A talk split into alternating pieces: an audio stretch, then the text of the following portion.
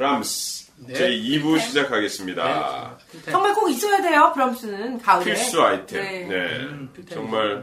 우울의 대명사. 예, 기분이 울적할 때 들으면 더 울적해지지는 않을까 걱정을 하면서 근데 심리적으로 그런 게 있어요. 그럼요. 굉장히 우울할 때요. 밝은 음악 듣지 마시고 음. 우울한 정말 우울한 음악을 듣고 해- 눈물을 펑펑 쏟고 나면 어. 해소되는 굉장히 그런 게 그래요, 있어요. 그래요. 네, 그 다음에 밝은 음악을 들으시면 음. 기분이 더 좋아요. 맞아요. 우울한데 이게 막 그 싸이에 뭐 강남스타일 나오면 짜증 나지. 네, 그럴 수도 있어요. 남들은 즐거운 것 같고 나만 외로워. 강남스타일이 어쨌다고 왜 나한테 그래 짜증이 나세요. 네, 그래요.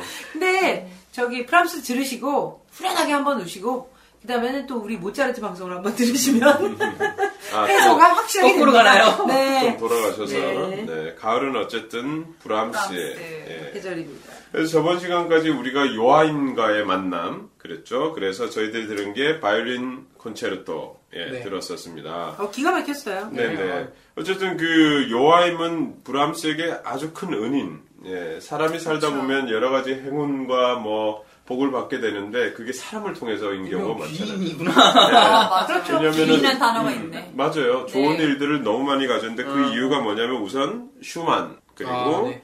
다른 외 많은 뭐 리스트, 베를리오즈 이런 사람들과의 그 인연을 갖게 하고 그렇죠. 음악계에 자기의 그 천재성, 자기의 음악성을 어, 인정받고. 인정받고 그런 사람이 됐죠. 그런 매개가 된 사람이 됐어요. 그래서 음. 슈만은 우리 브람스를 보고 처음에 그랬다고 그러더라고요. 그 자기가 그 하는 평론 잡지 뭐 이렇게 네. 얘기해야 되나 음악 신보란 네, 예. 그런 데다가 위대한 음악의 예언자 브람스가 나타나다 뭐 이런 식의 논문을 썼다고 해요. 브람스를 오. 굉장히 이뻐했었나 봐요. 네. 어쨌든 이 브람스는 슈만을 어린 나이에 만났잖아요. 20살. 음. 20살에 귀인을. 만났어요. 1853년. 그 귀인이죠. 어떻게 보면은 어, 아까 말한 것처럼 그렇죠. 굉장히. 인정을 받았고 클라라가 슈만보다 14살이 많았어요. 34살. 네. 또 슈만은 자기 와이프보다 9살이 살 많았어요. 43살. 그러니까 결론은 브람스와 슈만의 차이는 23 23살 차이. 그러니까 오. 아들. 정말 뭐 브람스는 이런 슈만을 아버지처럼 생각하고 예. 진짜 아들뻘이네요. 네. 그렇죠. 24살이면 뭐 지금 두 세대가 지난 거니까 거의. 그래서 많이 의지하고 그렇게 저희들이 보면은 이제 우리 역사적인 만남이 있잖아요. 네. 클라라와 슈만, 브람스. 슈만, 클라라 슈만, 클라라 브람스. 브람스. 네. 그런 어, 남녀의 사랑 정말 그 우리 음악사에서 또는 우리 인간의 삶에서 정말, 정말 빼놓을 수 없는 부분이잖아요. 네. 남녀 간의 사랑. 근데 모르겠어요. 14살의 네. 연상. 어떻게 생각하세요, 여러분들은? 아니, 제가 나- 음. 네, 말씀하세요. 네. 먼저 말씀하세요. 어, 제가 아는 어떤 작곡가분은 19살 연하의 남자분과 너무 잘 살고 계세요. 음, 와. 남자가 연하. 예. 네. 그리고 뭐 뭐 그 정말 색안경을 끼고 보면은 좀 이상할 수도 있지만 그런 감정이란 거는 정말 사람마다 다 틀리기 때문에. 예, 결론을 내릴 수 없는 것 같아요. 근데 또 지금 제 생각에는 슈만 에, 브람스가 스무 살이었잖아요. 네. 굉장히 어린 나이라고요. 그러니까 저도 어렸을 때를 생각해 보면은 그보다 더 어린 여자들은 여자로 안 보여요. 남자들은 30대 가장 아름다울 때죠, 그렇죠. 여자가 30대 초반, 34살이면 뭐 아직도 굉장히 굉장히 아름- 아름다움을 가지고 때죠. 있을 거고 또 어린 남자가 봤을 때는 어떤 모성적인 부분도 음. 자극을 받았을 거고 또 사회적으로도 더 음, 자리를 잡았을 거고 뭐 여러 가지 면에서 예, 사랑을 김재미 씨 느꼈을 것 같아요. 별명과 다르게 굉장히 고루하시네요. 음. 14살 차이 정도 가지고. 어, 저, 저거 뭐라고 했나요? 그냥, 예, 사회적인 통념상 그렇다는 네. 거죠. 근데 브람스는 집안적인 내력도 없지 않아 있는 게 브람스의 네. 어머니 아버님도 연상 연하 커플이었잖아요. 오, 그렇죠. 오. 나이 차이 몇 살? 그런 나요? 것도 음, 많이? 음, 네, 몇 꽤? 났어요? 꽤 났죠. 열, 정말, 17살 10살이 넘어. 차이요. 어, 정말. 더 많이 났었네요. 17살 차이 났어요. 네. 잠깐만, 저 이해가 안 되는데, 엄마가 더 많아요? 아빠가 더 엄마가 많아요? 엄마가 정말? 네. 와, 거의 근데 뭐, 서양에서는 굉장히 이국적인 꼬마 마인드로 신랑이 꼬마 네. 신랑, 꼬마 신랑. 네, 그 별로 이렇게 크게 문제될 건 없는다. 예. 예, 아들 하여튼 신랑. 1853년 그 이 슈만을 만나고 집을 방문하게 됩니다. 그래서 브람스는 만나는구나. 피아노 연주를 해주게 되죠. 이 부부 앞에서. 음. 그 그들은 격찬 격찬을 했대요. 하여튼 그 젊은 친구가 또 아버지의 같은 마음으로 돌아보니까 그리고 브람스 역시 이들 부부에 대해서 언제나 존경 친밀을 예 이런 시간이 지나는데 3년 후에 아니죠 그 만난 그해 1853년에 슈만이 자살 기도를 하게 됩니다. 강물에 뛰어들었죠. 강물에. 네. 54년인가요? 아 1년 후군요. 예. 네. 어쨌든 강물에 뛰어들고 우리 저기 죄송한데. 보류 씨 손가락 방금 말을 하세요. 손가락 하나로 4년 4년 이거 말고 자신 있게 얘기해 주시면 또 귀엽죠. 네. 역시 아름다운 여자는 조용합니다. 네. 아, 감사합니다. 네, 네. 1854년에 1년 후에 그 투신 자살을 하게 되면서 어, 이제 요양원으로 기도. 옮기게 되죠. 투신 자살 네, 기도. 기도. 그러니까 자살 네. 기도를 했었죠. 근데 음. 구조됐죠. 음. 근데 클라라 슈만이 참 대단한 건 그런 여러 가지 상황 속에서 꿋꿋이 자기 남편을 계속 사랑했고 지켜나갔고 음. 그러니까 왜 당신은 나의 사랑에 의심하느냐 음, 근데 여기서 또 삼천포를 좀 빠져보자면 저 삼천포 전문이니까 음, 슈만의 음악은 굉장히 급변해요. 그런 어. 거에 반해서 브람스는 자기 일생을 거쳐서도 보여줬듯이 음, 지고지순한 사랑을 했잖아요. 그렇죠. 근데 굉장히 무겁고 그 뜻을 알 수 없는 음. 경우가 굉장히 많지만 그래도 전반적인 분위기는 일관성이 있어요. 음. 되게 재밌어요. 예. 클라이맥스가 없어요. 어떻게 보면 음. 프랑스의 답답해요. 음악은 좀 예. 네. 그러니까 처음 들으면 답답하고요. 구조를 알 수 없고 슈만은요. 처음 들으면 멜로디가 들어오는 듯하지만 그 뒤에 따라오는 무거움이란 견딜 수가 없을 때가 있어요. 끊임없이 연결되는. 그리고 한 프레이즈를 한 번에 소리낼 수 없는 건 두 사람이 굉장히 닮은 공통점이에요. 음, 맞아요. 그런 걸 보면 슈만이 브람스를 사랑했을 수 있을 것 같아요. 저는. 그것도 그 음악을, 예. 설득력 있는. 네. 어우, 근데 슈만의 그런 정신병적인 그 병력도 약간 유전적인 영향이 있다고 하- 하더라고요. 그럴 네, 수. 있죠. 네. 예, 예. 우리 DNA 안에 그런 게 있다는 얘기를 저도 들어봤어요. 네. 예. 끊임없이 의심했대요. 음. 끊임없이 사람들도 의심하고, 끊임없이 음. 자기 음악도 의심하고, 음. 와이프도 의심하고. 뭐 어떻게 보면은 만난 지 3년 만에 이제 슈만이 그렇게 됐는데 에, 브람스와의 만남이 네. 오히려 더 길어졌으면은 사이가 안 좋아졌을 수도 있겠네요. 예. 아. 맞아. 그리고 그죠? 또좀 그럴 수 특이한 게, 요, 요 관계가 또, 또, 알마하고, 말로하고 알마 관계하고 조금 비슷한 것 같기도 하고, 이게 좀 네. 겹친 음악 좀 겹쳐 들려가지고요, 막 네. 맞아, 맞아. 아, 그런가요? 아, 근데 사실 되게 최나발 PD가 말씀 잘해주셨는데요. 말러의 음악하고 브람스의 음악도 굉장히 연관성 있지 않나요? 음, 그쵸. 예. 네. 난해한 거. 네. 그 말러의 음악을 들어도 끊임없이 이어지는 어떤 것이 있어요. 그 안에 내재되어 있는 그 사람의 일반 사람의 집중력과 다른 어떤 길이의 집중력이 있거든요. 브람스도 마찬가지인 것 같아요. 맞아요. 네. 길이의 집중력이라고 하면 긴 거. 네, 프레이즈에 네. 프레이즈 한 프레이즈 그러니까 한 호흡으로 그렇죠. 저희가 보통은 음. 그랬습니다. 음. 이렇고 저렇고 근데 어, 독일어의 표준어를 보면요 만연체라는 것이 있어요. 그러니까 만연체. 한. 문장이 네. 한 페이지를 거의 다 차지할 정도의 한 문장이 있거든요. 그, 그거, 이것도 어떻게 보면 쭉 그렇죠. 있는 거예요? 그러니까 주어가 나오고요. 네. 그 다음에 거기에 계속해서 wenn, was, das 이런 말로 음. 다른 문장을 접속 문장을 계속 붙여요. 그런데요, 어쨌는데요. 네, 뭐. 그런데 어, 그러나 그래서 그래요, 그래요. 이걸 계속 붙여서 한 문장을 만들 때 근데 그게 오. 굉장히 고급 독일어 중에 하나라 우리가 독일의 문학 작품을 읽을 때도 끝났나 싶으면 또 나오고 그래서 한 문장을 한 열 번 읽어야 외국 사람으로서 이해가 됐던 적이 되게 많아요. 그런 게 음악적인 네. 특징이 많이 좀 일단 말이나 그렇죠. 이런 말이나 언어가 언어 많이 중에 예. 우리, 우리 박지성 선수가 그 외국 공부하다 그렇게 됐나? 제가 뭐뭐 했기 때문에 그렇기 때문에. 예, 농담입니다. 저 사랑합니다, 박지성 네. 선수. 어 화이팅 네. 박지성 화이팅 말이 또 이상해졌네요. 아니 아니요. 정말 그 좋은 어, 이야기인 것 좋은 같아요. 게 같아요. 네. 당연히 연관성이 좀 있는 네. 것 같아요. 네. 음악이라는 게 그 분명히 하루아침에 태어난 게 아니고 우리 그렇죠. 클래식이 이어왔기 때문에 분명히 선배 작곡가의 영향은 그 작곡가 안에 분명히 어딘가에 숨어 있을 거라는 생각을 하게 됩니다. 네. 음, 박광이 이태리어 들어오고 이태리어 막 빠르고 막 이러잖아요. 그럼 다 있잖아요, 또. 네. 음악을 들어봐도요. 이태리 사람들이 음악을. 들어보면 네. 비슷한 것 같아요. 독일어 음악이랑은 네. 정말 틀리죠. 그리고 이탈리안 피아니스트들은요 굉장히 또 빨리 쳐요. 음. 아니 보니까 악기도 그렇지만요. 네. 프랑스 악기랑 뭐 이태리 악기 소리가 틀려요.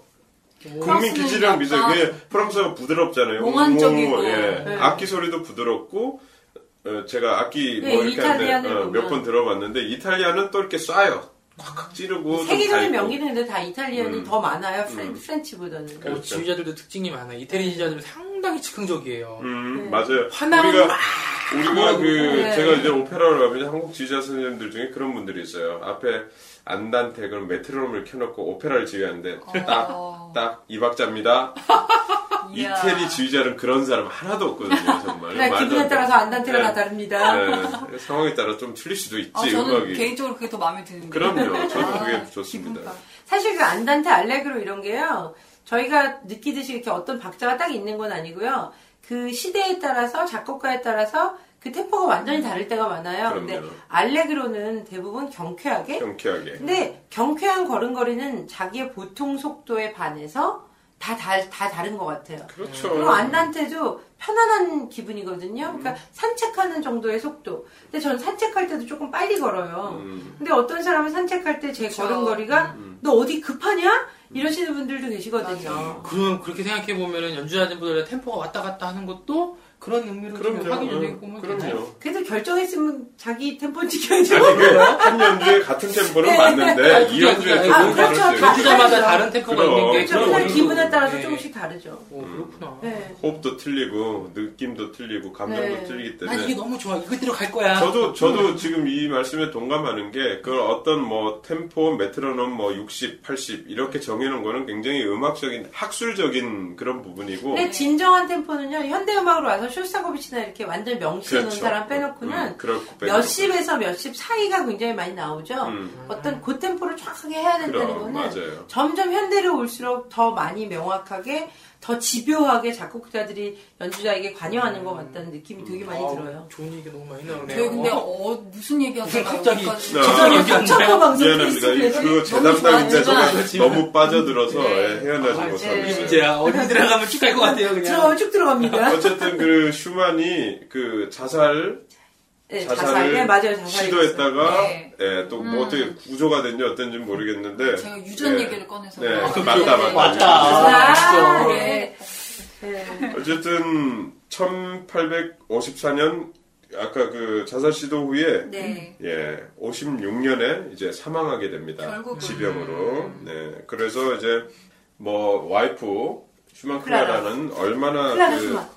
클라라 슈만. 네. 제가 한국식으로 작성해 주셔서 한국식으로. 감사해요. 얼마나 상처가 크겠어요. 그러니까요. 그죠? 그리고 이제 항상 그 죽음 전에는 그 죽음을 맞이하는데 또 슈- 슈만 같은 경우에는 정신적으로 또 문제가 있었으니 아마 그 상처가 굉장히 했을 거라고 생각합니다. 그리고 더 큰 문제가 있어요. 애가 여섯 명인데 어, 그때 뱃속에 아기가 하나 더 있었대요. 어쩜 저. 근데 원래는 총 8명이었지만 아? 넷째가 한 명 죽었었고 음. 그다음에 음. 뱃속에 아기가 있었기 그러니까 때문에 그 임신부의 몸으로 아이는 여섯이 있고 네. 남편은 죽고 음. 네 어떻게 보면은 정신적인 멘붕이 왔을. 예, 그런 상황이었는데 또 브람스가 많이 도와줬죠. 그렇죠. 아이들도 많이 키워주고. 야. 혼신의 힘을. 기울여서 브람스는 그 우정과 존경, 사랑 뭐 세 가지가 다 포함되어 있을 거예요. 근데 진정 사랑하는 여인이 이렇게 막 그런 어려움에 처해 있잖아요. 그럼 진정한 남자라면 도와줄 것 같아요. 그럼요. 어, 멋있는 남자였던 것 근데 저는 어떻게 보면은 클라라 슈만도 진정한 여자 진정한 여자? 음. 진정한 여자가 뭔가요? 보르시? 어, 그렇게 브람스가 자기를 좋아하는 것도 다 음. 충분히 여자라면 음. 여자라면 느낄 수 있잖아요. 그렇죠. 사람이라면 다 느낄 수 근데 있죠. 끝까지 자기의 네. 지조를 지켰다면 어떻게 보면 지킨 걸 수도 있으니까요. 그렇죠. 조선시대 칠거지약이 거기 있었을 리도 없었는데 다 지켰는데. 근데 제가 가진 자료는 그 14살 연상인 클라라에게 사랑을 감정을 고백하기도 했대요. 음. 음. 근데 클라라는 자기가 슈만 그쵸. 너의 선배 아버지 뻘 되는 사람의 아내라는 사실만 항상 상기시키고 그러고 나서 모성애적인 어떤 우정의 관계로 변했다는 어, 대단한. 사람이에요. 클라라 슈만도. 제가 보기에는 그래요. 왜냐하면 여자는 또 자기만 그렇게 사랑하는 남자에 대해서 약간 끌릴 법도 한데 그 남자가 또 되게 그 당시에도 인정받는 작곡가였거든요. 그럼요. 음. 어떻게 보면 좀 안타깝지 않았을까요? 본인 브람스가 계속 그런 물론 자기는 한편으로는 고맙기도 했겠지만 뭐 이건 제 추측이에요. 어, 음. 좀 안타까웠을 것 같아요. 자기 주변에 이렇게 맴돌고 있다는 게 나이도 어린애가 뭐 저혈도 안 하고 음. 그런 운동 좀 즐기고 있을지도 몰랐어. 모르지 뭐. 어떻게 즐기나요? 자, 사람과 전쟁은 쓰지 마시고. 음. 어쨌든 이 두 사람 정말 오랜 시간의 그 역사를 가지고 있어요. 그러니까 아까 64살 타계할 때까지 그 브람스의 마음속에는 오로지 클라라 밖에 없었던 그럼. 클라라 슈마는 70 넘어 살았는데 사실 네네. 77살까지 거의, 거의 살았어요. 비슷하게 살았네요. 그러면 1896년 77세의 나이로 그 뇌졸중 같은 걸로 쓰러졌어요. 1년 차이로 네. 죽었어요. 1년 차이 그러면 죽었어요. 그렇죠. 그 다음에 그. 죽었어요. 오 대단하다. 그러니까 아마 그 후세 사람들이 왜 우리 금술 좋은 부부들이 뭐. 남편이나 아내 어, 중에 맞아. 한 명이 죽으면은 시름시름 앓다가 그 다음에 정도에 다 돌아가시면 금술이 좋은 네, 부부라 얘기하는데 정말. 아마 예, 아마 끝까지 오묘하네요. 그렇죠. 오묘하다. 네. 그러니까. 후세에서는 이런 관계 속에 있었는데 돌아가신 것까지 이러니까 더 생각할 수, 그렇게 생각할 수밖에 없는 거죠. 네. 음. 아니 저도 그렇게 생각이 드는데 왜냐하면 그럼요. 그 사람을 그렇게 이렇게 믿고 나이까지 의지하고. 예, 네. 이렇게 생각해보진 않았는데 음. 14살 차이라는 건 사실 오늘 전 처음 알았어요. 나이 차이가 많이 났다는 것만 알고 있었지. 그렇죠. 뭐 언젠가 들었겠지만 근데 음. 어, 너무 재밌어요. 근데 그 브람스가 그 전에 한번 약혼은 했었어요. 아 중간에 파운드했었죠. 네네. 네네네네. 그 소프라노 그 아, 아, 아가타? 노력해봤겠죠. 네. 자기 정상적인 삶이 얼마나. 아니었었구나. 네. 네, 소프라노 가수와 약혼을 했었는데 금방 파혼이 됐고, 그러니까 뭐 이런 모든 일련의 사건들이 정말 두 사람의 그 어떻게 보면 불멸의 사랑, 예, 정말 끝나지 않은 어떤 육체적인 에로스 뭐 이런 것도 아니고 정말 어떻게 보면은 예, 모르겠어요. 그거는 플라토닉일 수도 있죠. 그거는 뭐 아니야, 근데 알겠지만 두 사람 에로스도 있을 수 있- 있을 수도 있고요. 플라토닉도 있을 수 있고 다 있는데 그거는 모르죠. 우리가 모르는 네. 거고 정말 어쨌든 한 사람을 항상 사랑한다는 거는 정말 아름다운 일인 것 같아요. 예. 네. 우리 브람스 이러다가요 한 5회 해야 되겠어요. 너무 너무 얘기가 많아요. 네, 너무 그- 음악도 그렇지만 삶이 예, 너무 멋진 것 같아요. 저희가 선곡을 하다 보면 아 난 이 악장이 특별히 좋아.